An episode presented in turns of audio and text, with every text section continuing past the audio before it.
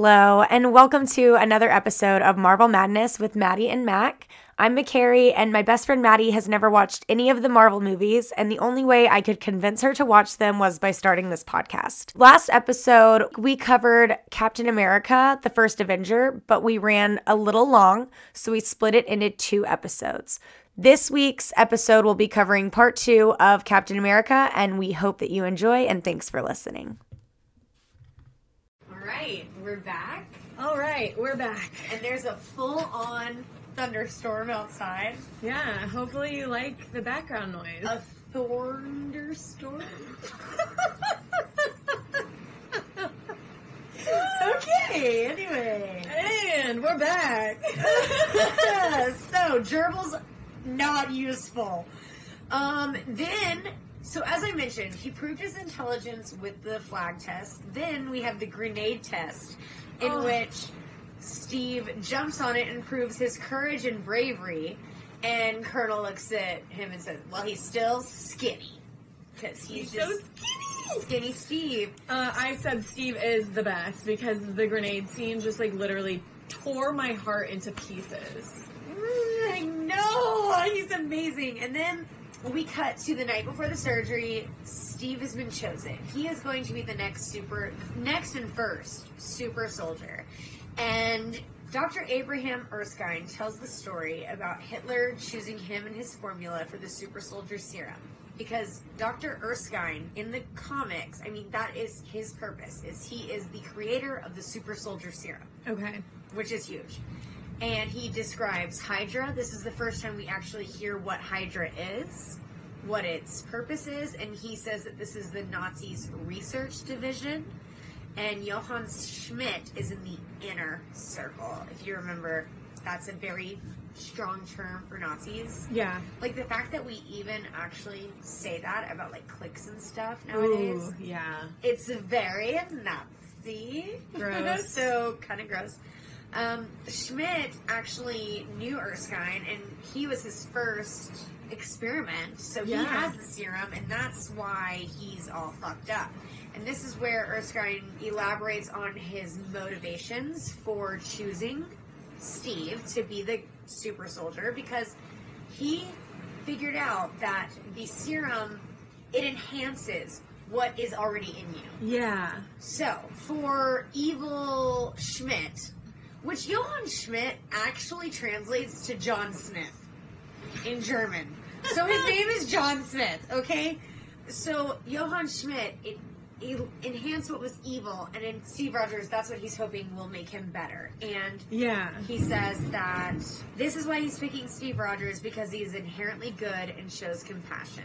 And my next little fun fact is that Nazi Germany actually did look into eugenics, the idea in science behind making a more physically capable human through genetic intervention, which there's a book that's been on my TBR for a long time, but I think I lost it due to one of my phone sh- transplants. It was about twins being studied during the Holocaust Oh. because they did so many scientific experiments, and in fact, most of the medical marvels and miracles that we have today, and the knowledge and science that we have today, is based on the scientific discoveries during World War II by the Nazis. Wow. 100%. Google it, fact check me. It's 10,000%, um, which is disturbing, but Yeah. at least we don't have to like blame ourselves. At least we didn't do it, you know? Yeah. And at least some good, at least some good came out of it. And that's a good way to look at it. It's the only way to look at it. Yeah. So disgusting, but this also inspired a ton of science fiction writers. Hence, why Captain America is alive today because the science fiction writer that was inspired was not Stan Lee. It was actually Captain America was actually created by somebody else. Oh. fact, but not too important fact um, to the MCU. Yeah. But that's that's why Captain America exists today. Is and that's why a lot of our science fiction exists because it is disgusting and wild and psychotic. So Wait, I have two notes on that me. whole conversation. get it. So it's funny because as the doctor like told Steve, "It's you. Like we're picking you." I was writing down a note, and it's funny because he kind of like went into it, but my note was the doctor likes Steve because he knows that power corrupts and wants to pick someone less susceptible to that corruption. And basically, he says that. And I wrote down a quote, and I don't think it's exact, but I really liked it. And he was like, a, me- a weak man knows the value of strength and compassion. And I just really loved that. And it, again, just made me think of like all the times that Steve had gotten beat up and Virgo vibes. Virgo vibes. And I, that whole sequence was really sweet and I just really, really liked it. But I thought it was funny that I was writing this note and I was like, okay, I feel like he's describing exactly what I just wrote down, which is fun. Yes, I love that. And so, um, and then there's the funny little moment. Are we still recording? Are we literally still recording? I do not know. Oh my god. Okay. so anyway, I thought it was really funny that he didn't let him drink. You know, he was like doing a whole drink of the peach Yeah. schnapps. It's like a little inside joke between themselves, which is what, just like whenever Yemek, Yemlik, what's his name from Iron Man One, the first time he cried. Yeah, I don't Whenever think they I have had like a little, they had like a couple little inside jokes. Yeah, It's what makes you. It's what tugs at the heartstrings. which we love. So now we cut to back to Hydra. Johann Schmidt is getting his portrait painted, and it, this is a foreshadowing of his Red Skull, which you probably didn't know. I thought something was weird because we couldn't see his face, and everyone had a really weird expression. um, yeah, the painter looks fucking terrified. He's like, And I was just like, is he? I thought, I was like, oh, he's wearing a mask, like, for the portrait? ooh, With, like, my. interesting. Because I was like, why? trying to be like creepy, weird, like Yeah, something weird. So I knew he looked different, but I thought he had put something on. Didn't realize that it was It going like- to be a take like a off weird- moment. That's a great. I love that. And so the point of the scene is just to establish that they found Stanley Tucci's character Erskine, and that they put a hit on him, which is what's about to set up everything that's about to happen. So oh. now we're back to Steve and Peggy in the cab. Yep. And I just put down as a personal note that like every time they go to Hydra, I get bummed out and like lame. I'm like, Ugh, I just don't care about this. And then whenever we go back to Steve and Peggy, I would get so excited. I'd be like, okay, we're back to the good part. Yes. And Steve starts talking about all the places that he's been beat up. And Peggy talks about how she can relate to Steve about always having doors closed in her face because she's a woman In the 1940s, in the military. in the military. and so Hayley Atwell, I didn't even know they were allowed to be in the military at that time. bro, straight up, straight up. I mean, I don't, I didn't know either. I just believe what I see on a movie screen unless I do extra research on it. Fair. but I will not propagate it out of my mouth like an ignoramus. Put that on the put that on the TM. Anyway, this is a great allusion to Hayley Atwell's development of the character of Peggy Carter, mm-hmm. which she says that she is actually equal to Captain America in almost every way. I mean, you see how she fights. She can shoot a gun. She can do everything. She has the same fire and moral integrity and character that Cap has. Yeah. But she's a woman, so she can do it backwards and in heels. Nice. And that's what Hayley Atwell is quoted as saying. I love that. A queen.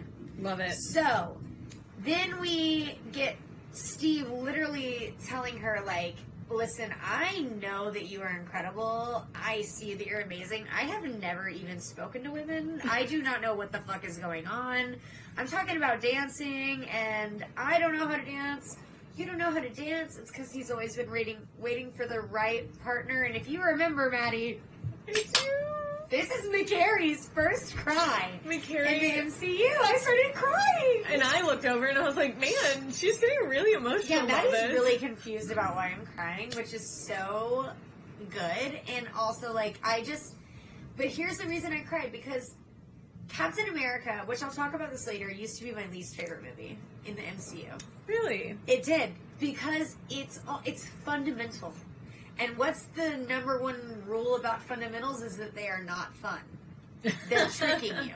The rule they always say, "Oh, fundamentals are fun." No, they're the way to be a fundamentalist by being not fun, and that means you kind of have to grit it out. Yeah. And when I was younger and I didn't appreciate the art of cinema, I guess I'll just not say this later, but I'll tell you when I thought this thought was.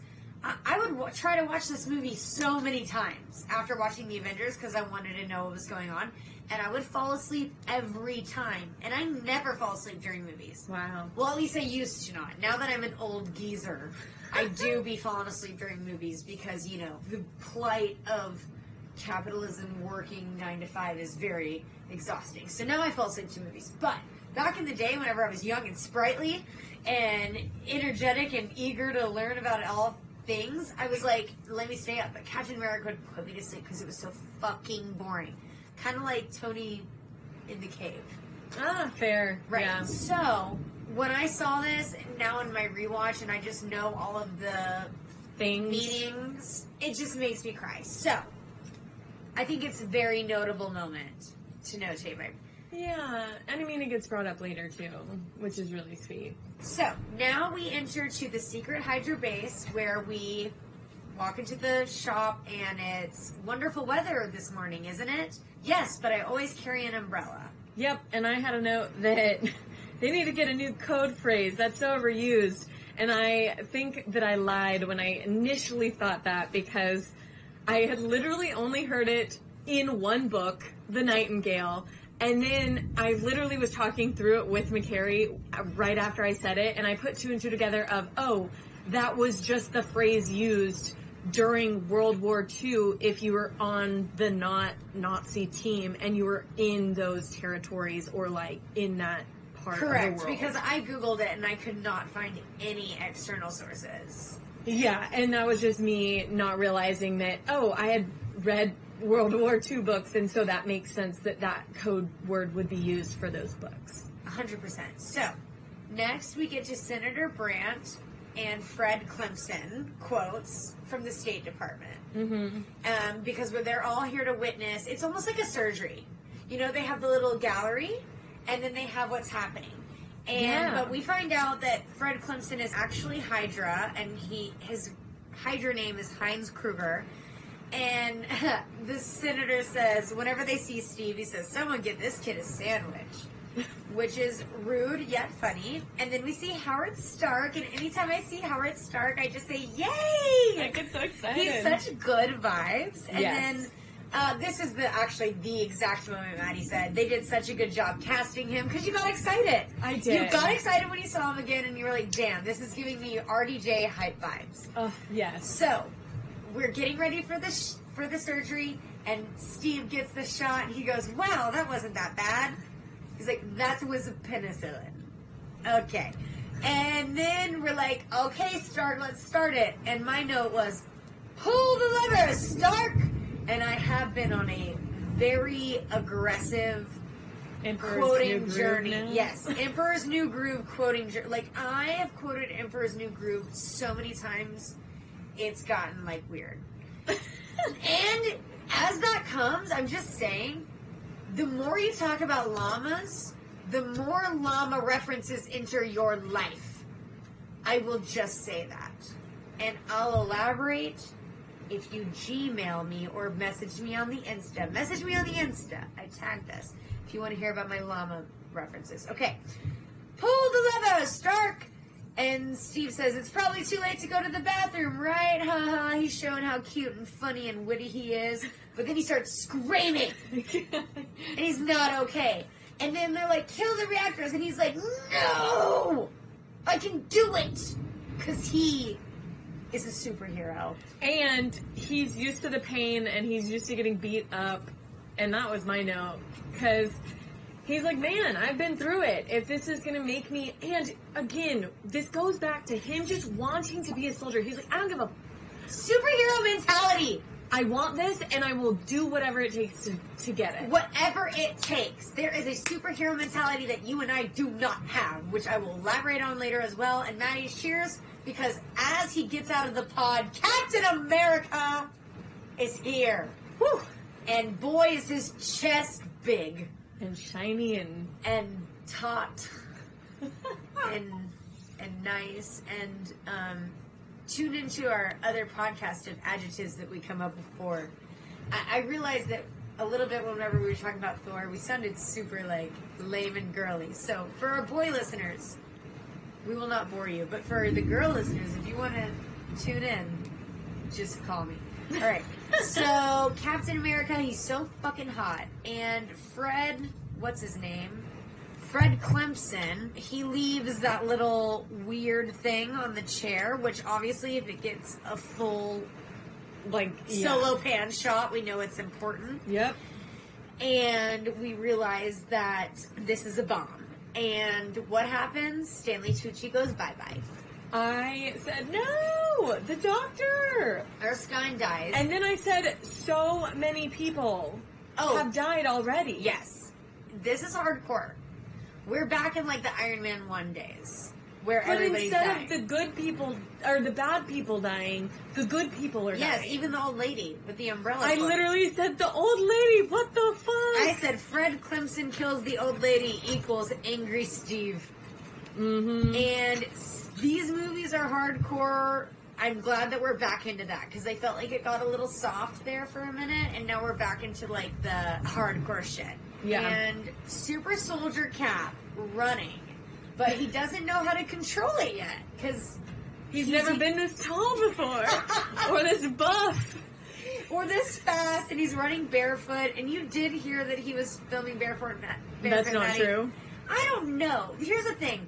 In my mind, if it's true and I Google It should show up immediately. exactly like Iron Man, Alicia Keys, and whenever I did Google that, yes, articles came up, but it wasn't like whenever it doesn't show me like the answer, Yeah. I get skeptical. And so I was like, okay, Madi, this is great. I love it. I I don't know. Yeah. So um, she heard that she he was actually filming barefoot, unanswered, but he does grab a door off of a taxi cab, which foreshadows him using a shield. And then we just see how Well, because he also used a shield when he was getting beat up by the movie theater guy. He used a trash can lid. Oh my god, I did not even write that down or notice that. Amazing. It's almost like each iteration of him like fighting has led to the because the first one was round. And we haven't even got to the shield yet. yeah, and the second one had a star on it, and it's like they pieced them You together. noticed the star? I didn't even notice the star. Yeah, yeah, the star on the door. well, so we're we're elevating, we're escalating. And first of all, I don't even know when I mentioned this, but I would have given up as soon as Stanley Tucci died. I wouldn't have left. I would have cried there with him, and I would have said, "Goodbye, Hydra assassin. We'll see you later." And I would have cried with him, and I would have said, "Guys, when he died?" Stanley Tucci's And this is the difference between me and him. Yeah. Oh, also, I had one Yes. other note. I did hear, and I forgot to mention this while we were watching the movie, that Unwell, Sit well, sit, well, no, our girl Carter. Agent Peggy Carter, Yes, Hayley Atwell. Atwell. So I heard that she did not mean to like touch his chest. That is true. And that she was just so distracted and overwhelmed by the glistening chest that she just reached out and touched it. And so I thought that was really funny because honestly, I would probably do the same. That is true. I'm a pro feminist podcaster over here, and I didn't want to mention that moment of weakness. Sorry. no, I love it. He's, Um, he's learning his body. He's He's got a shield. Yeah, Foreshadowing. Then we go to the evilness. We get the true. I mean, again, the Nazis. Yeah. They're like a kid. Absolutely, we'll grab the kid and use it as a hostage. Throw it in the river. But of course, which is exactly what I thought. And maybe it's because I've seen it so many times. But the kid's like definitely uh, of age of knowing how to swim. He's like seven years old. He's like, don't worry, I can swim. I mean, like, and I know you and I don't really understand ages of kids because we don't have kids. yeah. But like, I knew that that kid, if he got thrown in the water, I was like, okay, who really cares? Like, I mean- grab something, bro. Yeah, and it was a weird scene. But no, it was funny because it's like, hey, I know how to swim, you know? Mm-hmm. Like, so then, once again, fucking Cap, which I didn't think I got to elaborate just too much, but I'm just saying, we talked about in a previous podcast, we are not superheroes. No. I would not. This motherfucking Captain America, Steve Rogers, does not quit. He's like, oh, he gets into a secret submarine machine, I'm gonna dive in and follow him in there. I'm like, no, No. at that point, I give up. He got away.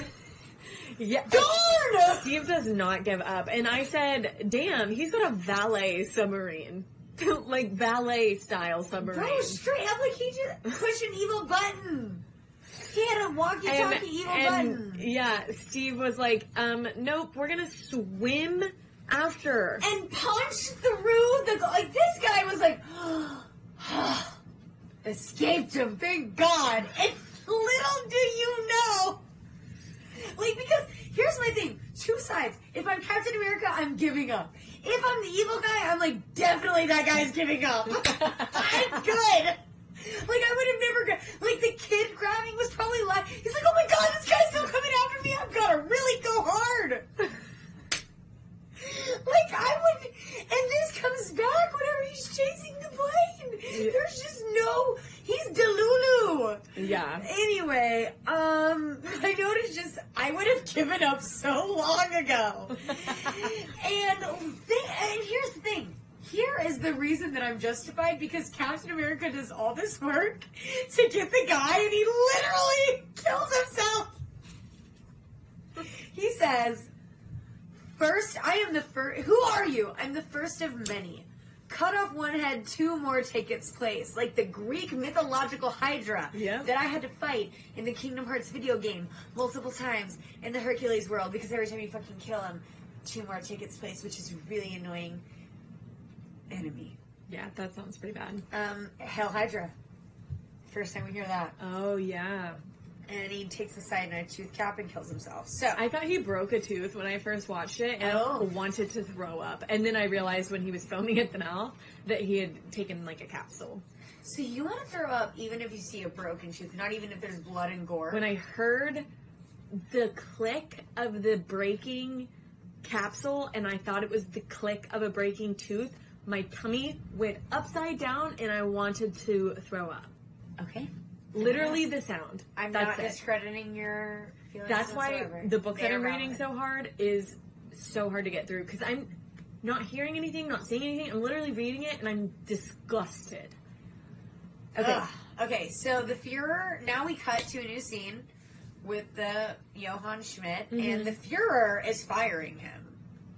I don't Oh, know. yeah. Yeah, and, he- and literally, he goes, Is it because I do not meet. Oh my god, my German accent.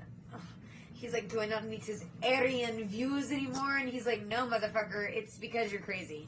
And then they go and they look and they see that not only is he very much advanced with his technology, but he's Yeah. planning to decimate not only every hostile capital, But Berlin. but Berlin, aka he's like, no, fuck Adolf, bro. I'm gonna beat his ass too, and he decimates all the men. Bro, I was shocked that that thing legitimately makes people disappear. No trace. No ashes, nothing. Absolute demolished. It's the cosmic cube. It is wild. Um, so now we flash back to Captain America getting his blood drawn with Peggy Carter, and they're like, "We need to see your blood because this is Stanley Tucci's soldier serum died with him, Yep. and this is why it didn't work with the Hulk because Yeah. it was all It was convoluted and." Yeah. So they're taking Steve's genetic code to try to start over. The Colonel is such a fucking dick. Oh, He is honestly, I thought he was the villain at the beginning. And he's like, You are not enough to help us. And he wants to send him to New Mexico or something to send him off. But the senator is like, Listen, baby, I got a different idea for you. And Cap starts becoming the spokesperson for war bonds to help make bullets. I said, poor Steve, that costume looks really silly. The little wings on the side of his little. That's literally his costume. I hate it. That's his costume. I don't like it at all. I know it's actually horrible. His his one thing about Captain America is he's very cheesy. So Captain America, his new job is kissing babies, making commercials, Yep. and doing skits of him knocking out Hitler. Which again, seeing Hitler depicted in a Disney superhero movie just kind of shook me because it's too real. Yeah. That's what it is. That's what makes it weird Yeah. is what I'm just now realizing right now. Is it's not a supervillain. It's a real person that existed in a- our lives. A real life villain that that existed on this earth. And so then, of course, this leads to Captain America comic books and films in the movie, which is very meta because that's what happened in life. And So- I loved it. I thought it was so fun. Loved the comic reference. Well, the exact cover that we see is the exact number one. I had a feeling, Had to be an Easter egg. And so, but then all of this is to say, with all the beautiful women and the knocking out, now we're in Italy, and Mm-hmm. he's doing it in front of fucking troops who are actually fucking fighting. And Ugh. he's not fighting. He's being a Barbie doll. not for lack of wanting to though. No, exactly, but not for actually, yeah, hundred percent. But they're not happy, and they start throwing tomatoes at him. Where did they get the tomatoes? How do you just pull a tomato out of your fucking back pocket? You're in Italy. When You're in Italy, and you're in the grimy, like You're I would think you would have potatoes. the food that they're eating is probably out of a fucking pack, but no, they pull out fucking ripe Ripe red tomatoes. You know, that's the beauty of cinematography, Ugh. baby. I was just could not. I know, Madi literally said, Where do they get tomatoes? And it was hilarious. And then Steve is not happy with himself. He's pissed. And he, we cut to him in the backstage. And this is something I didn't know. You saw him sketching him as a dancing monkey. Yep. Guess what? This is a nod to, in the comics, he has an alter ego who's an artist. Oh. Because I was like, how does he draw so good? I was really impressed with the My drawing. monkey is two circles, one oval. I'll draw my monkey and I'll post it on the Instagram. This is- perfect. um, Peggy has an inspiration talk to him, which she literally came out of nowhere. I don't know if they've seen each other for a while because he was on tour. He hadn't, and I'm pretty sure she knew where he was going to be and went there to see him. Ooh, what a good. Because she talks to him about, like, getting involved other than. Yes, no, she's she's yeah, Yeah. she's probably yeah, she's probably the ulterior motives. And then we find out. No, in fact, I think she's the one who piques his interest about the 107th Infantry Regiment, Bucky's troop. Yeah. And this is where we flash now. He's like, what the fuck? Now I have something to care about. Goes to Colonel. He's like, do you know James Bucky Barnes? James Barnes. He's like, that sounds familiar. Um, I'm pretty sure he's dead. And they are all captured. And I'm not going back for them because they're 30 miles behind enemy lines in Austria. And he's like, so you're not going to do anything? Nope. And you can't either, you little chorus girl. And I said, then use him, bitch. I was furious at this No. moment. When he calls him a chorus girl or ma- just makes fun of Because him he's just doing general. the bare. He's doing anything. He was gonna send him to the other camp. So oh. he's like, "Fuck you! If I can at least help my troops in some way." And now he's like, "Oh no, you decided. Fuck him. I literally hated him in this moment so freaking much. Fuck you, Tommy Lee Jones." But goes to show something to his characterization of how unlikable he is. Yeah. because he's an old war cat colonel, which is a very likable, you know. Maybe. It's unlikable, no, because the Yeah. military is definitely negatively depicted in the entire MCU, which we could write a goddamn essay about. Second podcast, like military fucking depictions in the MCU, but he's because, and I have a note later about his Character arc, yeah. so, Madi's pissed. Madi's fucking pissed during the movie. She's pissed. Yeah. And, but of course, Peggy, our girl, is like, mm, let's break the rules.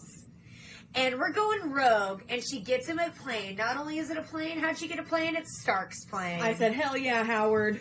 And then he's like, hey, Peggy, after we drop off Cap, maybe we could go get some fondue. And Cap's like, you two fondue? Okay. So, like, there's something going on between you two. And Peggy doesn't answer. Because if you remember what I just said, fondue rhymes with going on between you two. So, in Cap's mind, there's something more going on. Yeah. And Peggy doesn't answer. She just completely diverts the topic. she does, yeah. And then, before we can even get more detail, the plane starts being attacked. Cap's like, I gotta get out. And then we screen change back to Hydra Base. Schmidt is telling the Dr. Zola to increase the outputs to the prisoner workforce by 60%. He's like, but they'll die. And he's like, I don't give a fuck.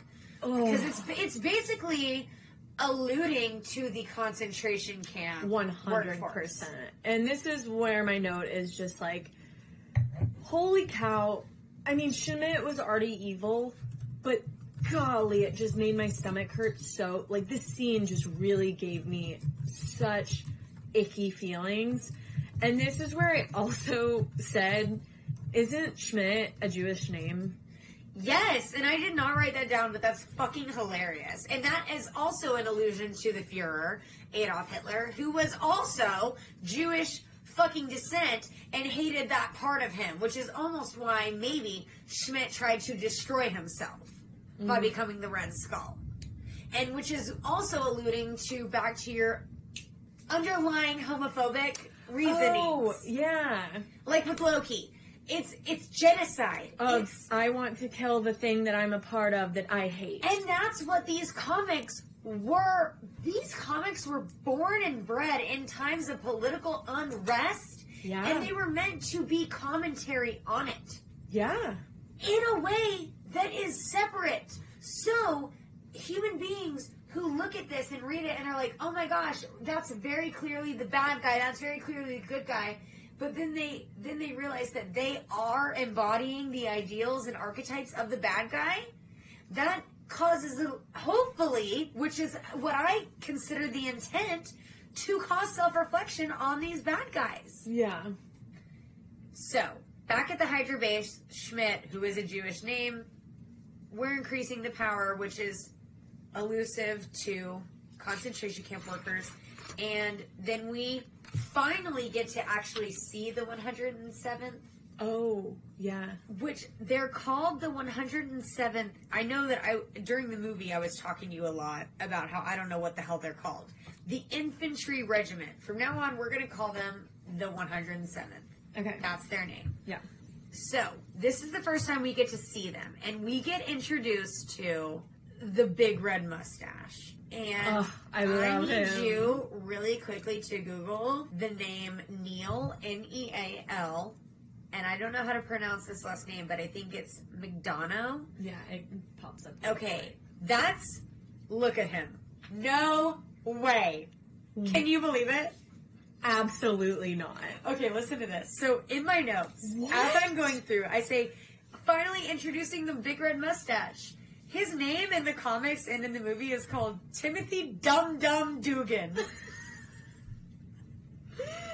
I am not kidding. Dum Dum, give me gum gum, right? Like straight, and he is played by Neal McDonough.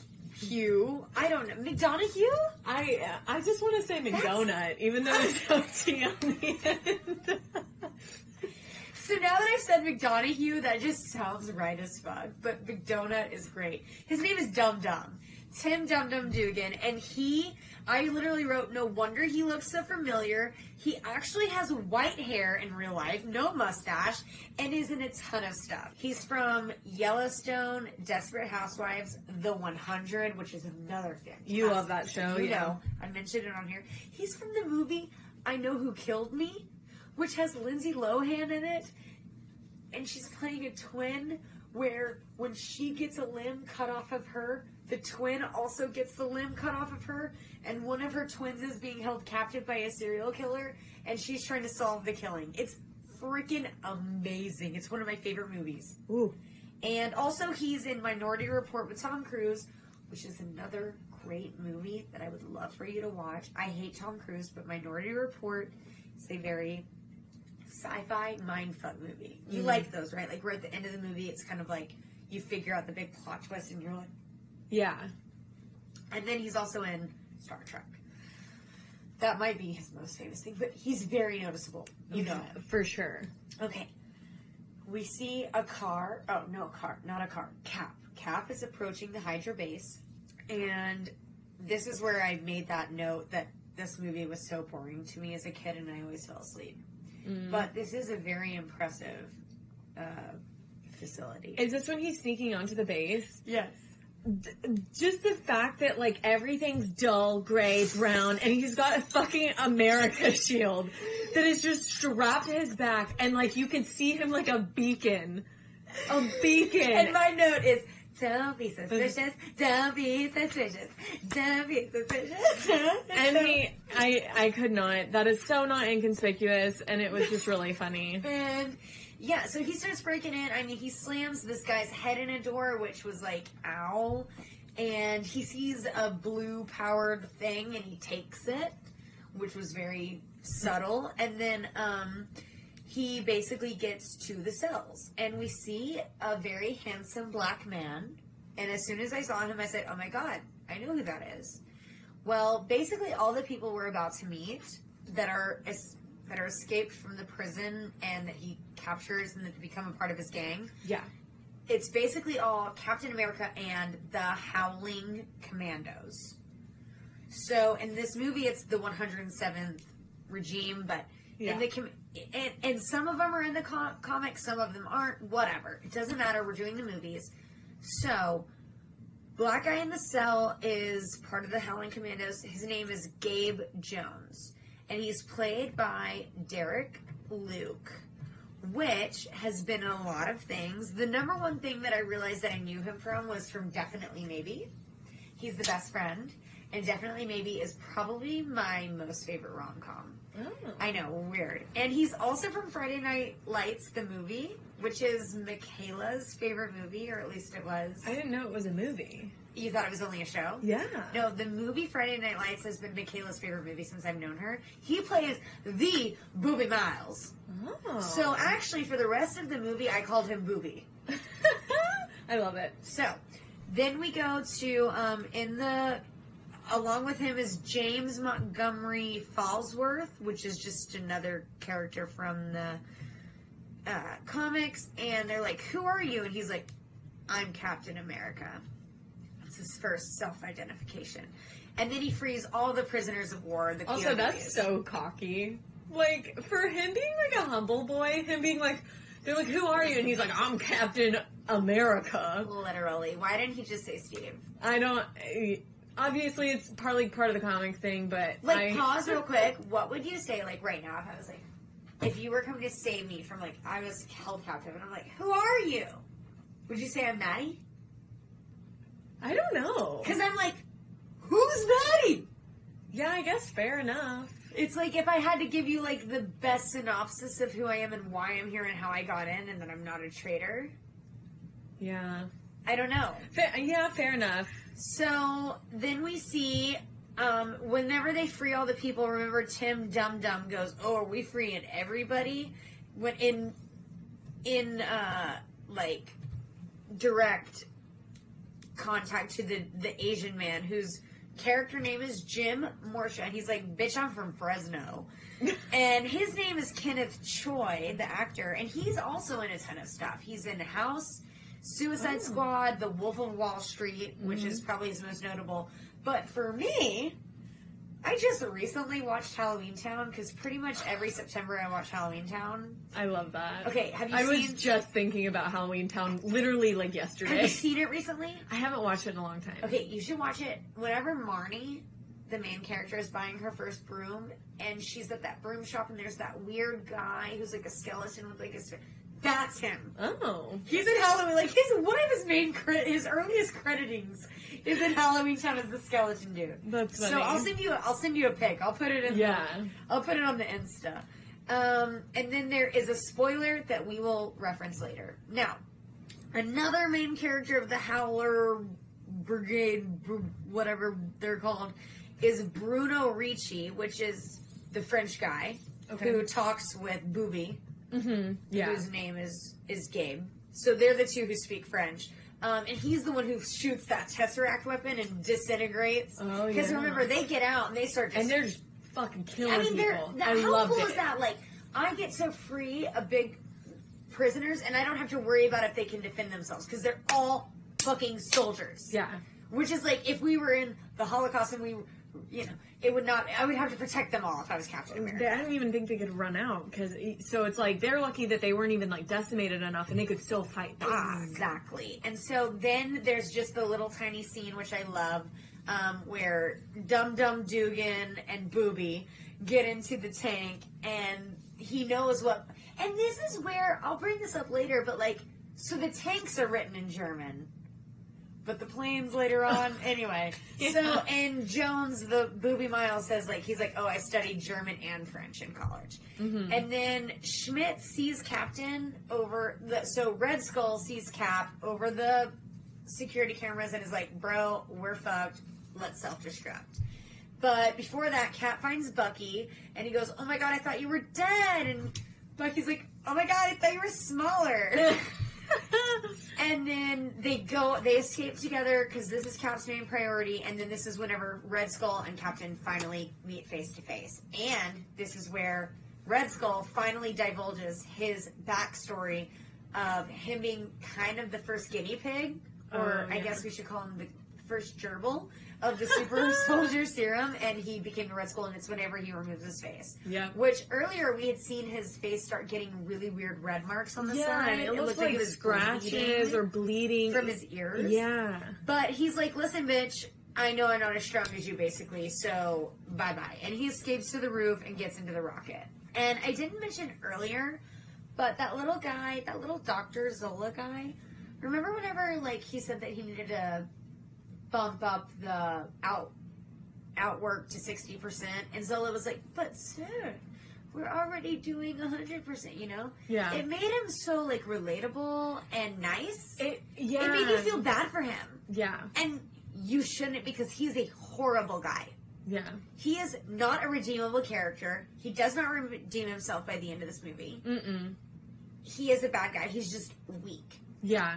and just like inse- like in that but Ugh. he uses it for evil and you see that as soon as they capture him later on. So Yeah. um but this is a callback. He's like, "Well, where do I sit?" You know, you feel bad for him. You're like, "Oh my god, is the little Dobby gonna get is little Dobby gonna get left?" But no. So, and you you remember that rocket that Schmidt escaped from Yeah. with the blades? Yeah. That is based on a real Nazi design called the Schreib Fugelager. Schreibelfugelager. Yeah. Yeah. We don't speak German. I will put. I tried to Google the, I- translation, and there was zero Google results. yeah. and No one does. So anyway, but it was actually based on That's- a real Nazi design. That's that really never- cool. Yeah, and so um, little Zola escapes in the Hydra car. Then we see Bucky and Cap starting to, like, maybe escape during that creepy skywalk, you know, Yeah. beam, and then it kind of blurs out, and then we see Colonel, and he's like, "Well, I guess Captain is declared dead," and he tries to punish Peggy because she's the one who facilitated the entire thing, and she's like, "But I had faith," and then as per typical Marvel superhero, great moment. They all come back and they're alive. Yeah. And I said, um, Captain A is back with his boys. Captain A, whenever you said that, I literally thought Captain Ahab from like Moby Dick. I don't know, just because like I don't call him Captain A. His name is Cap. Well, I, that was yeah. That was just my note. I know, I like, love it. But yeah, I was excited that he was like rolling with his boys and they were all like walking into camp. Um, And yeah, no, this is whenever he establishes the boys because, well, and this is also before we get to that, he's awarded the Medal of Valor, but he's not there to accept it. And then we see the wait, wait, wait, what was that? did you hear that? Is it the thunder? No, I think it's the Stan Lee surprise. At one hour, 12 minutes, and 17 seconds, we see Stan Lee, who has zero contribution to Captain America's origin. Yeah. But he says, whenever the like stand-in comes to take the award, he goes, "I thought he'd be taller." That was so good. I thought it was the person to like tell him that he wasn't coming, and he just I don't know, but it was really good. So cute. He's just freaking adorable, and it's such a good. It takes you kind of out and puts you back in. Yeah. It's like a reju- a rejuvenation. So yeah. as you were mentioning about his boys, they're giving after he did this, now they're like, You're not a chorus girl. You are actually legit, and we're gonna give you a whole team to wipe all of Hydra's bases off of the map. And he's like, Okay, but actually I'm gonna recruit my own team, and it's basically gonna be the 107th regime that I just Saved. saved. So, Fun fact: We see Boobie Miles and the French guy, aka Gabe Jones and Bruno. They speak in French. You remember that scene? Yeah. I have the translation. Oh. He says, "Well, do you want to fight?" And the French guy says, "I will fight until the last of those bastards are dead, chained, or cry like a little baby." And then Gabe says, "I hope it is all three. And the French guy says, "Me too." And then the booby guy goes, "Well, we're in."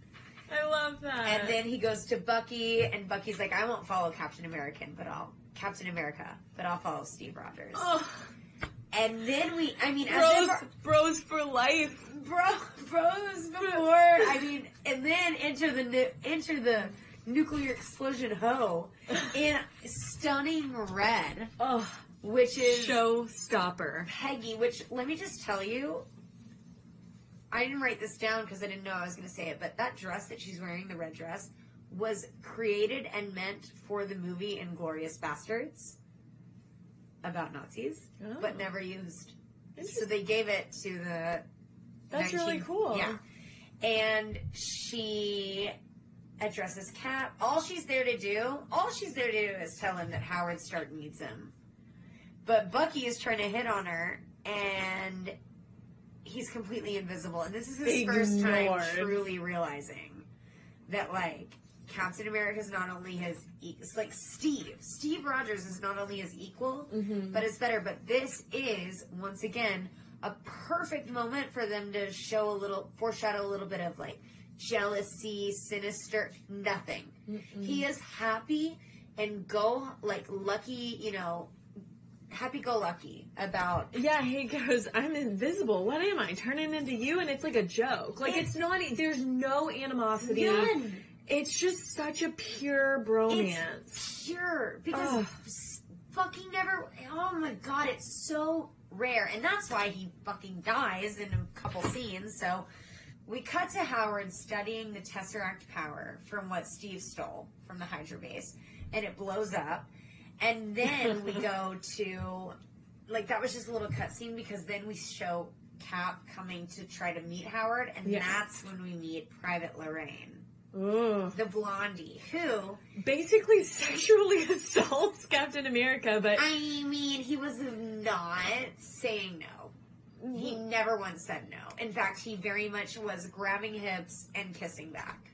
I'm just salty because I wanted Peggy to be his first kiss, and I'm just mad. And I understand, but what I want to say is a woman coming onto a man and trying to kiss him could easily be told no.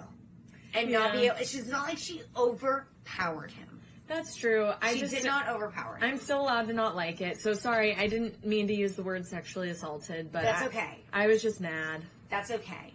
So, but we are upset because this is technically his first kiss, and Peggy catches him right in the act, and he didn't. He didn't insinuate it. He didn't initiate it. I know. And, but then you know what? He immediately, which in my case, I don't know why Captain America. I'm like siding with him so hard because he's usually my least favorite, but. He's right. He's like, well, what about you fondueing with Howard? And what does she say? Nothing. She's like, I'm not even going to dignify you with a response. To me, that shows that they're both playing games. Yeah. Yeah. And especially because it's not like she was throwing her panties off whenever he was skinny Steve.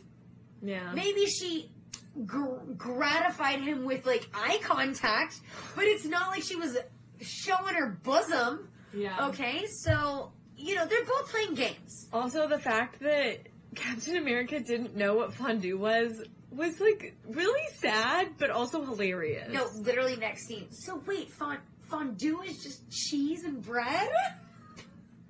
And that goes to show again another pure aspect of this movie, and that Howard is not an enemy and not, you know, competition. He's a friend. He's like, listen, bud, fondue is just cheese and bread, and I'm way more focused on my work.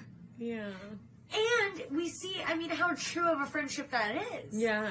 And this is just pureness. So Howard wanted to show Captain a new shield, and Yes. he takes the shield, and it's made of vibranium, which I'm not going to talk about now. But in the comics, it was also part adamantium, which is not discussed in the movies whatsoever because it is the indestructible metal that makes up Wolverine's claws. Oh. Which, guess who we do not fuck with at this point? Fox owned Wolverine X Men. Gotcha. So we cut that shit out. And Cap's like, well, will that extra all protect me? And of course, hella pissed off. Peggy comes in, glock, glock, bop, bop. and she's like, yeah, bitch. I mean, she's a gangster. Homegirl just shot him up. No point hesitation.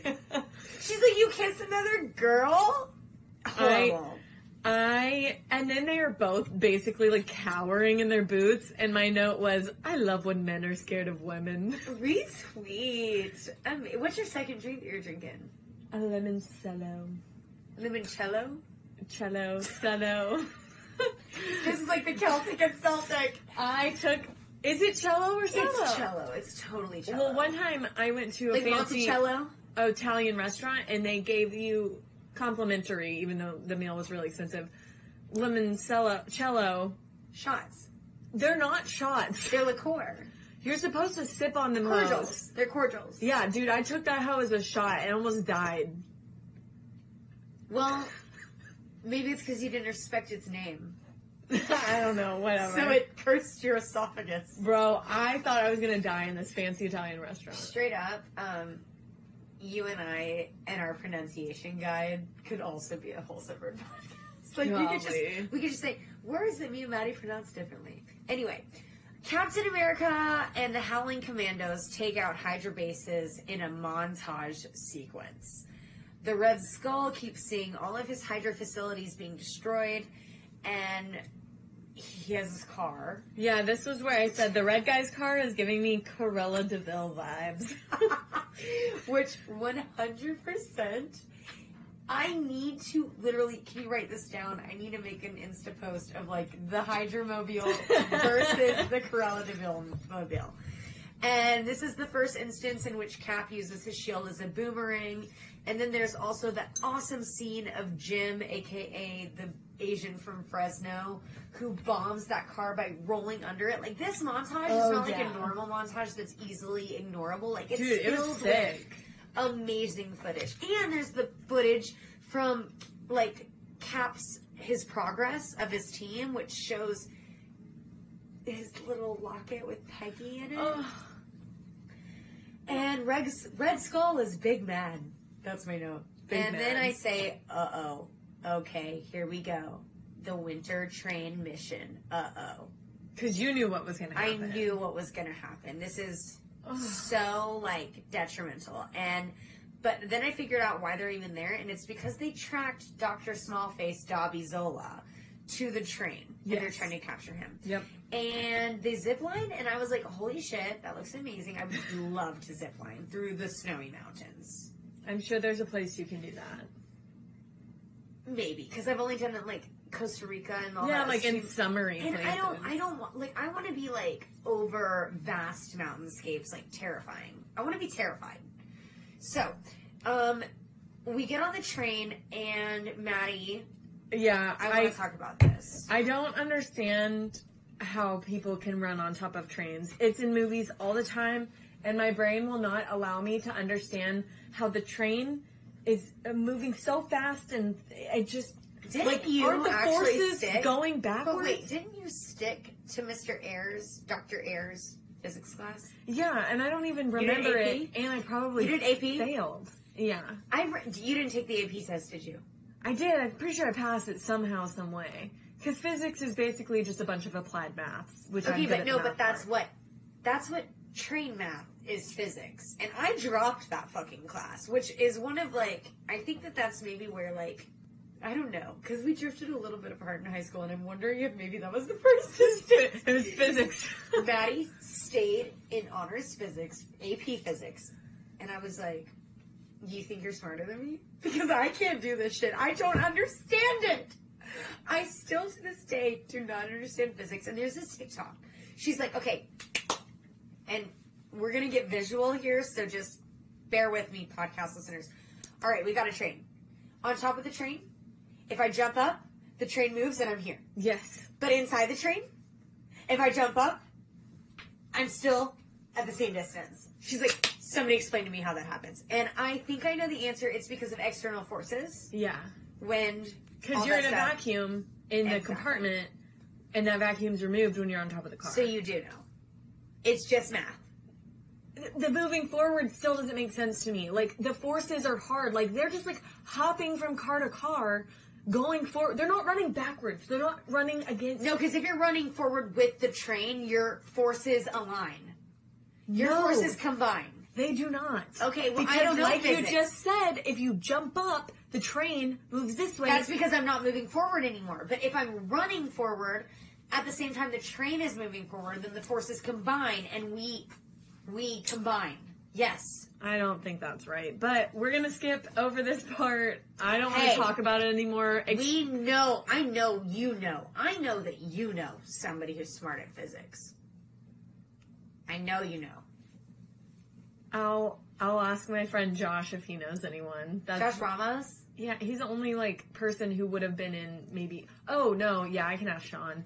We can ask Mike Schubert, he was an engineer. Engineers are not the same as physics people, but some engineers. So Sean's an astro, ast, Astrophysicist? not physicist, but like he he did airplane physics, which I think would be a good person. to Call him to. up. All right.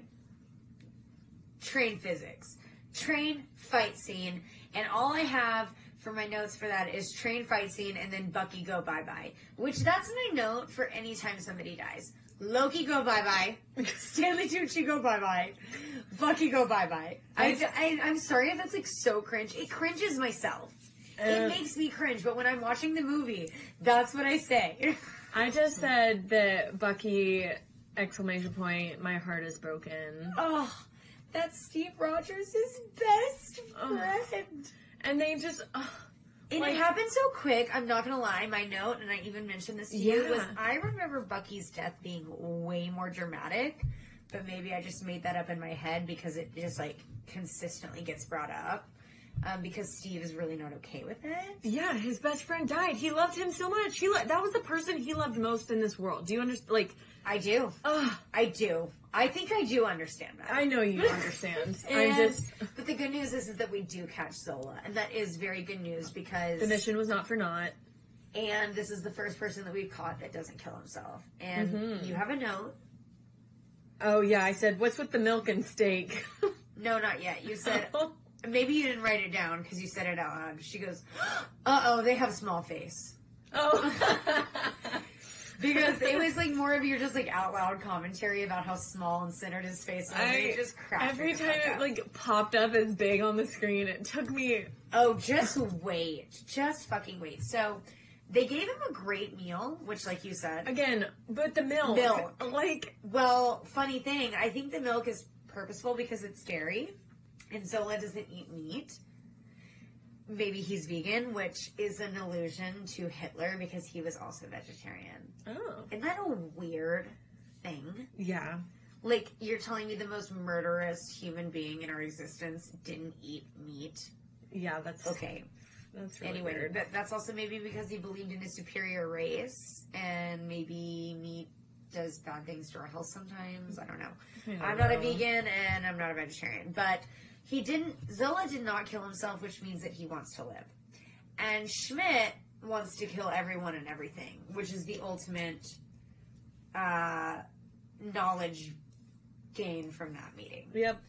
So now we see Cap in the bar, and he's so sad, and he's Ugh. trying to drink away his sorrows, but he can't get drunk because he's his cells are so regenerative, and his metabolism acts so fast that his cells ultra heal, and He can't drink enough to get drunk No. fast enough.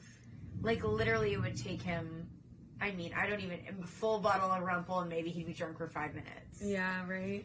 And um, but here's an amazing thing: is that Peggy tells Cap to allow Bucky the dignity of his decision. Because did he decide to be there? Yes. Did he decide to follow Steve Rogers? Yes. So was it your fault that he died? No. I loved that so much. I thought it was so beautifully said. Ugh, I want to get it. That's the quote. I'm gonna get tatted. Allow the dignity of his choice. That doesn't sound good. I would say Maybe allow not. the allow the or the dignity of decision. Yeah, something like that. The dignity of decision. And I put as a note, um, stop blaming yourself. It was his choice, and I want to tell this to every main character in every book I've ever read. Honestly, Because if I could just eliminate the chapters of guilt, get the fuck over. I want to read. Mm. that's like, also because you don't have never necessarily. anybody. Well, I don't think you feel guilt as much as maybe some other people do. not like Shots fired. not, not like in a sociopathic way, but like you live your life in a very like I know what I'm doing and like I I things- make the decisions. the things that I do don't lead to like regret or like second guessing and so it's not like that you're not I'm not saying that you're like a psychopath. All I'm saying is that you don't necessarily make decisions that would lead you into a guilt. One hundred percent. If some like that is one hundred percent because if me and Sebastian, if me and Bucky were on that train, and I tried to save him and he went away, like I would, I mean, You would be sad, but you would not feel guilty. But then again, I You've never been in this situation. I literally, truly appreciate your perspective, and I do not resent it, uh, and, and by any means. But I think it's also hand in hand with I have not experienced true loss. My Mm. only loss that I have experienced are fourth dimension comrades, like and acquaintances, or very elderly family members, Yeah. or maybe a distant relative. Nothing that has ever stabbed my soul. And I am very scared for when that happens because I do not know if I'll be emotionally able to handle it. Yeah, And grief maybe then I'll be able to write a book about grief. Grief is hard, and you'll I- experience grief, but guilt would be hard because you would have to be in a weird circumstance to feel guilt over somebody's death. Right. Like, that's And a so really unique so circumstance. Cap is dealing with grief and guilt because he was right there. Maybe he could have grabbed him. Yeah. He had to watch it. Yeah, watching that's probably really oh, I yeah. I can understand where he's coming from. Agreed, but I cannot relate to it. Yeah. I cannot. Mm-hmm. And I have no empathy. I can only have sympathy. Same. So, maybe I need to be more sensitive to the main characters in my books. um, but now we are gonna just funnel and fuel, and we're we're very much almost done. We are going to funnel and fuel that rage and guilt and grief into disintegrating the Red Skull. And they're like, but what do we do?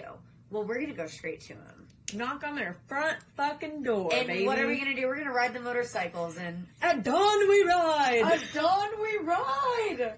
Madi, hilarious. She said that during the movie, which made me cackle. LOL. Um, also, we missed just a really quick cutscene to like the place of the evil people, and they're all like wearing masks.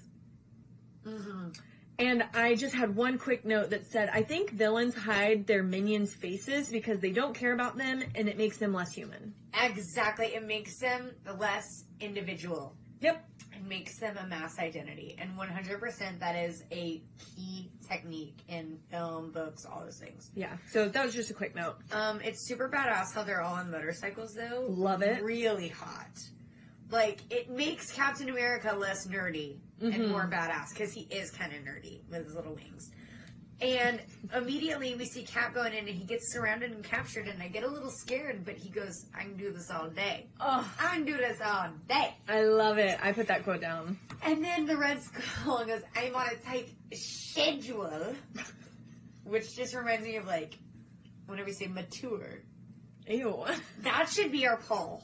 That's going to be our poll. Do you say mature or mature? N- no one says the latter. Some people do. You are one percenters. Not me. I'm saying and not in the good kind of way. media. yeah, that's weird. We'll make that a Um, poll. I'm on a tight schedule, but once it, but as if Captain America couldn't make me squeal of excitement anymore. That was the, the plan all along. Was for Cap to get captured, and I love a good surprise. And they bust in, and then for some reason I have the note, "Okay, Peggy," but I don't know what made me say that. Because she was part Did she of. punch him in the face? She was part of the infantry of people coming in, and she was like fucking people up, shooting people. Like she was part. she- Okay, she was- Peggy. yeah, she was on the front lines. I also noted I love the inclusion of like the shotgun. Like Who had the shotgun? it was Mustache Man, oh, uh, Dum Dum. Dum Dum, bro. He had the shotgun, and was just like pooh, pooh, just powing people down. It's so funny that Dum Dum sounds like one of our nicknames, but that's his real name. I love it. Um, so then Red Face, scaredy cat, running away. That's my note. Not Red Skull, Red Face. And Cap tries to, oh, Captain America tries to chase the plane on foot. Once again, Delulu. The Lulu for sure. Um, and again, he just doesn't think there's anything he can't do, but Peggy and Colonel have the car and they hit the big red button to make it go super fast. And then we see Captain and Peggy's first kiss. oh. Are you loving it? I love it so much. Look at Madi, guys. Look at Madi Oh. loving it. I love it. Theirs has been. Do you love the movies? Do you love this movie? Their, I feel like their kiss has been like my favorite so far. Like it felt just the most. Anticipated, built up to, like, meaningful. Yeah, like because I know that Thor, Thor and Natalie Portman's kiss was Natalie, like. Natalie is a Passionate himbo or- and Thor is a himbo. Yeah, it I just- mean, It didn't feel as it, like this was the most excited I felt for sure. and then I mean, classic, typical Marvel. We look at the Colonel. He says, "Well, I'm not kissing you." So funny, and this man. is my note of that Colonel has such awesome character development and a great redemption arc. Because we, I mean, the hatred I felt for him, not even 20 minutes ago. Yeah. That changes into like such love and adoration for him and so glad that he's there to deliver the line. Like, his line and support. Like he's driving the car. Like he's getting Captain America to the plane. I'm having a seizure right now. Okay. Um, so of course he gets on the plane and so much happens. Yeah. And this is my, this is my one point that like I and we, you know, a lot of our Marvel fans are like Madi needs to suspend her disbelief. We don't always need to worry about all of the details. But this is a point where I'm like, why is every plane on the German ship labeled in not only English of all the cities, but literally the most basic, like Arial ass font I've ever seen in my life. Like, couldn't we have put the English words, but maybe in a fancy font to make it a little more German? Or maybe like somebody spray painting it on there, like less like no, I just want to see a couple like dots. What's that thing with the dots above the U? I don't know. I want to see like in you with the dot above it, York. you know, like and then like, I just want to see a little more effort. Fair. I'm barely. I mean, it looks like somebody literally. McCary was very taken no, aback. they, it looks like they had a bunch of empty fucking uh helicopters, Oh. and then they went in post and just went on Microsoft Word and literally typed it in and co- like copy and pasted that bitch on there, and so that pissed me off. And I was like, also, and then it kind of got me on a spiral. I was like, wait, why are the Germans even speaking English? But McCary, shut up! It's a Marvel movie, so. Then Captain America literally fall. Oh my god! And this is whenever things just stress me out. This happened with Iron Man as well. Whenever that guy flew out of the plane. Whenever people fly out of the plane, Yeah. and now all of a sudden they're just a regular, if like human bones and skin in just the air. in the sky. I'm like, what are you gonna do? And no, it's terrifying. But t- leave it up to Marvel. So, um, Cap literally falls out of the plane, busts through he literally yeets him from the plane. 100%. And it reminded me of like ejectocito, cuz And what is that? that's from the Fast and the Furious 2. And I had never seen those movies before, and me and Michael just recently started watching them. Cool.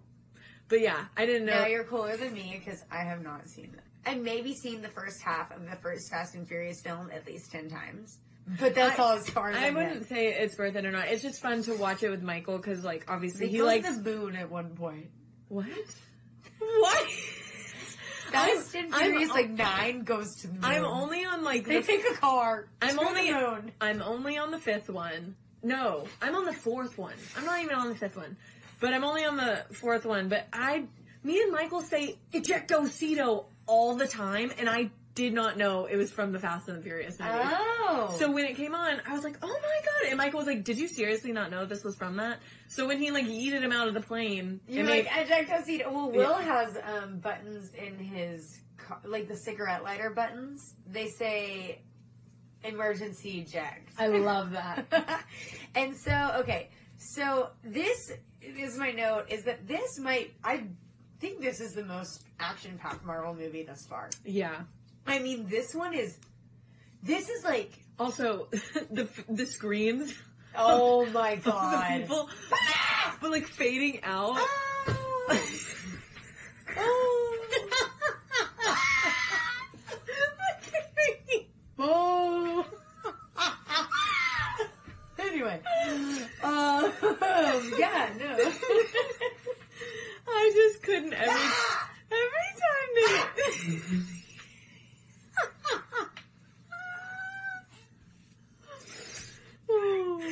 so yes, most action packed though for real because every single other one like this is like I feel like to me this is the level that I'm expecting. So me watching the first like four movies and seeing basically nothing no happen, action. nothing. I'm like, what the fuck happens in Thor? He goes and tries to get the hammer, like and be like that's just not like this one is chocked full, and Madi he gets into the plane. Go ahead, hit me because I got a comment. Where did he learn how to fly a plane? I love this so much because I think I told you a little bit about. Um, so, for my listeners, and I will credit this, I think it's, I just Google Marvel film guides, and it basically gives me like an annotated version of the movies, and the man who, or it could be a woman, I don't know. I don't Yeah. know who creates this website, but they're biased and they have definitely an artistic voice. And while I'm watching it, or while I'm reading it, the person says, apparently, Super Soldier Serum includes aircraft piloting lessons. I love that so much because there we go, an explanation. It's a stupid one, and that's really good writing, like perfect. No, this guy, No, no, whoever this person is, they they have a lot of beef with certain parts, and it is so funny because they try to be like independent, but they're not. And then, um, once again, Schmidt actually voicing probably both of our thoughts. You just don't give up, do you? Nope. Nope. And Madi, oh, well, it pans out to the his spacecraft that Cap overcomes, and it's like, Oh, where the fuck is this going? he was so high in the sky. I was like, where's he going? To space? And we care about Peter Pan. Dude, every time Madi says something in my notes, the ending phrase is LOL. because I literally cackle on every comment, and I'm after watching or after listening to Thor's episode, I've tried to stop laughing out loud as much because it's so embarrassing. But um, Madi is very funny. I tried my best, but also, literally, where the fuck was he going? He was so high in the sky. It's like his trajectory was pointing 90 degrees, and she's like, Where are you going, space? Which is just funny because, as we probably know, the Marvel Universe does go into space eventually. Which is Golly, not does everyone go to the fucking moon? So, okay, and then this is the part where the Red Devil grabs the Tesseract with his bare hands, Mm. and basically he opened up the multiverse with an explosion and died. Yep. And Yep. that, that was my note. Once again, we're opening up the multiverse. I mean, how many times? And we haven't even opened up the multiverse yet. so, um, the Tesseract falls through all the layers, which stresses me out. There's also a Rick and Morty episode exactly on that same concept where it goes all the way down to the center of the earth and like the president has to get involved. Mm. Very stressful. for me. Yeah. Okay, and this sure. was stressful because, especially because in my mind, I thought that the Tesseract froze with Captain America, and that that's why whenever they discovered him, that that's why the end of the scene for Loki was that they just discovered the Tesseract because they had just discovered Captain America. But that's apparently not how it goes. So just Yeah, an example Stark of was how you- like, they found it. They found right. the So, um, but before we get to that, I just am seeing the Tesseract fall through all the layers, and it stressed me out and fell into the ocean. And I was like, so, um, but now we just. I mean, before we get to that, we have to have our heart wrenching moment of Cap and Peggy talking over the intercom, and Cap is like, "Listen, bro, listen, babe, this is my choice. Just like you told me it was Bucky's choice, and I have to live with it. But this is also kind of indicative of like maybe he never really got over it, and he was kind of almost a little bit. Su- superheroes are very emotional, and and they're ready to kill Suicidal. themselves. They're suicidal as fuck. They're and they try to use it as martyrdom to make it for the greater good. But in reality, I think it's just because they cannot deal with their own emotions yeah. Which helps me. re- I mean, I feel like I could relate to a superhero. If I had superhero powers and I could do something for good, but also maybe put myself out of my misery, I think I'd take that first boat. Yeah. Um. Anyway, suicide prevention hotline is uh, on that Logic song. So, um, Peggy and him talk about the rain check on the dance. They set a date, and there is a spoiler here that I would really like to talk about in a later episode, like a much later episode that I need to remember. So I'm just All right. monumenting Spoiler. it, and then yeah, I- Madi's second crying moment in the MCU. I said the rain check on the dance has me crying. This is and like whenever it busted out and the communication halted, Yeah. that killed you. It I killed her. I this was my I feel like I might have like been like sad before, but No, it was, was just like what's his name? What was his name? Yemen?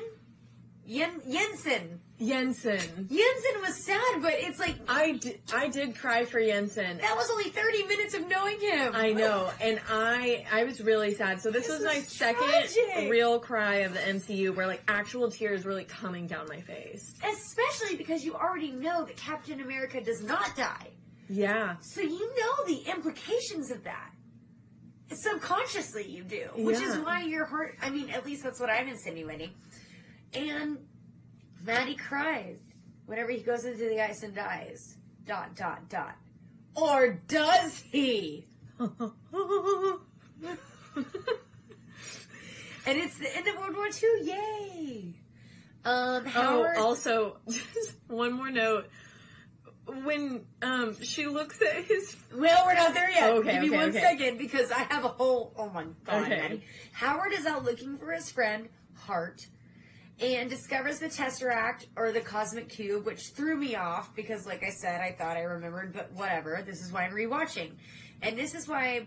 This is where I came up with my whole of how I'm watching with a magnifying glass, which I already talked about earlier. Yeah. But this is where I came up with that brain blast. Mm-hmm. And the Colonel gives Peggy the inactive file of Steve Rogers, which has a pic of him pre-cap, which is Steve Rogers whenever she met him. And Madi, the insensitive android of a human being, just starts. And when I, I know I've said cackling a couple times, but when I say this bitch cackled, I was like cackling. a witch. Like a fucking witch. Laughing with tears down her face, like freshly, not even dried yet. She's like, oh my god, this is so funny, so fucking lame, so loser, he's so skinny. Peggy's such a lame No. And I'm like, Madi, you heartless fucking bitch. Way to ruin the freaking moment. I did not say that Peggy was lame. I just said his little his little man picture is getting to me. And could you imagine Peggy like the only picture she has of him in the Madi, that's how she loved him, though. She loved him. I guess it's insinuating that she loved him before, which, in my opinion, I don't think that, that was solidified. It I don't was think not. she gave him a single shred of, She liked his personality. and was intrigued, but was like, ugh, He's small.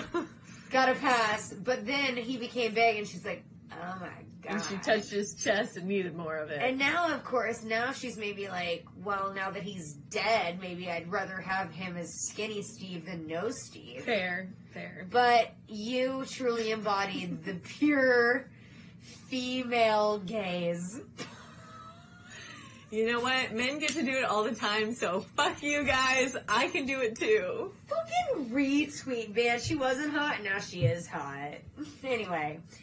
Um, okay. But this isn't the end of the movie, and I know it's been a long time. Okay. Cut to Steve Rogers. Eyes opening.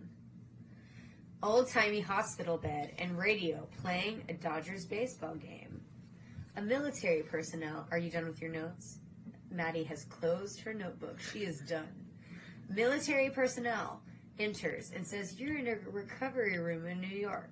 But Captain America ain't no simp.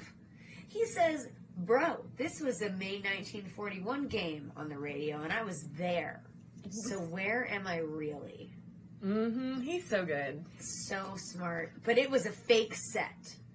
With Also- literal. And I was so mad. Why didn't they turn on a better, like a game after he had disappeared? Like Why they were just. do one shred of research? It's yeah. It's like twenty whatever like they're doing it in if he was frozen and maybe they didn't know but like no because we know everything that happened in the 19 like 40s we we had we had It would- data basing like it would not have been hard to look up a baseball game that happened after the date that was known of his. Even if it was two years. It Yeah. doesn't matter. yeah but it's all part of the plot Yep. okay he's chiron All about the plot. to our Percy Jackson fans out there. Chiron's for the Chiron is for the plot, and Shield is, Is the plot. is for the plot. And so Cap says, Where am I really? And it was a fake set, which like let's just say, um, are you really like you have that literal lack of dedication that it was just four walls? You didn't think that the super soldier would bust out that hoe? Um, which is fine. It's all for the plot. I'm not here to judge. It's the very end of the movie. I'm ready for it to be over. It's been two hours. Fair. So he's in the real world and it's in the future. And he's like, what the fuck? And Madi said, what the fuck? Dude, like what a mind fuck. You go out into New York and there's screens everywhere and he doesn't even know what a screen is. Not like a screen like that. Like right, even they had movies, but not like not like Phantom of the Opera, ti like moving. Okay, so enter Nick Fury, which, I mean, doesn't that just excite your loins? I don't know if my loins are excited. Mine were. My tingles were tingling. But I did say, ooh, I bore Nick. I mean, it's just like something bigger is happening. Something bigger than all of us. I think I'll be more excited like once I see the Avengers movie. Do you know what I mean? Like Yes. for- at this point, it's like Nick's exciting, but like I I'm haven't. what's he doing there? yeah, like I haven't seen how he gets to put it all together. So like I'm only I'm a fraction of the excitement that you're at right now. Yeah. Right. A hundred percent. So and here's the thing, he goes, he's been asleep for seventy years and he goes, Well, I had a date. Oh, Alright. Now we're gonna wrap this shit up, because we gotta go. But it's been so fun. I mean, are you okay? yeah, and there was no deleted scene at this movie. There was, a little bit, just one secret scene, which okay, It no, wasn't a no, secret I didn't know though. I think it is two separate scenes. There's one that's the Avengers promo, but the one secret scene where Cap is just punching the bag, Okay. and then Nick Fury shows up and he says, "Do you have a mission?" Apparently, that's the secret scene, and then the rest is the some assembly required. That felt so mid 2010s. I guess early 2010s. But as, no, because it's assemb- no, it's No, a- like the cutting- Avengers the assemble. Oh, The yes. scene putting together was just like oof. It seems like something I could have made on YouTube It felt very for like my like twelfth grade English. I was about to say like high school like project not tenth grade English, twelfth grade English. Like once the tech was a little bit updated. yeah. So my last thing before we cut off, okay, guys, and wake up. We have our super fan shout out. Wait, is that our thing? Is it? I don't know. I got excited. Super fan shout out. I like the three. Whatever. It's Michaela Sargent, aka Michaela Loney. That's Our how I know her. In squad. She is the third member of the original M Squad, which is which is uh, just a This is squad, the original a squad too. for non-superheroes. Michaela would be the only one who probably could be a superhero. I I don't know. She's not. She's risk averse too. I think I would be We're all- superhero. We've already decided that that's a no. So we're all Oh, non-superheroes. you're right. I'd be more of a witch. yeah. which we'll get into. Which. Anyway, Michaela, we love you so much. Michaela has been a dedicated fan since episode zero, has listened, laughed, commented, texted, been a fan, and she is a fucking homie, and I love her, and she is a baby, and she's married, and did I mention that I love her? I know. I love you too, Michaela. It honestly warms my heart every time she sends us a message about the podcast. I get literal butterflies. I'm, I'm, like, not kidding. I'm not kidding, Michaela. Tell us your favorite episode and come visit us. Okay, you don't you live a drive away. I'll pay for your fucking gas. I don't care. Come visit us and let's do it. In Squad Pod. I just now realized that the ring light hasn't been on. But oh well, oh well. It's still recording. So anyway, guys, Michaela's the best. Follow our Instagram. It's a thunderstorm and we're tired as fuck.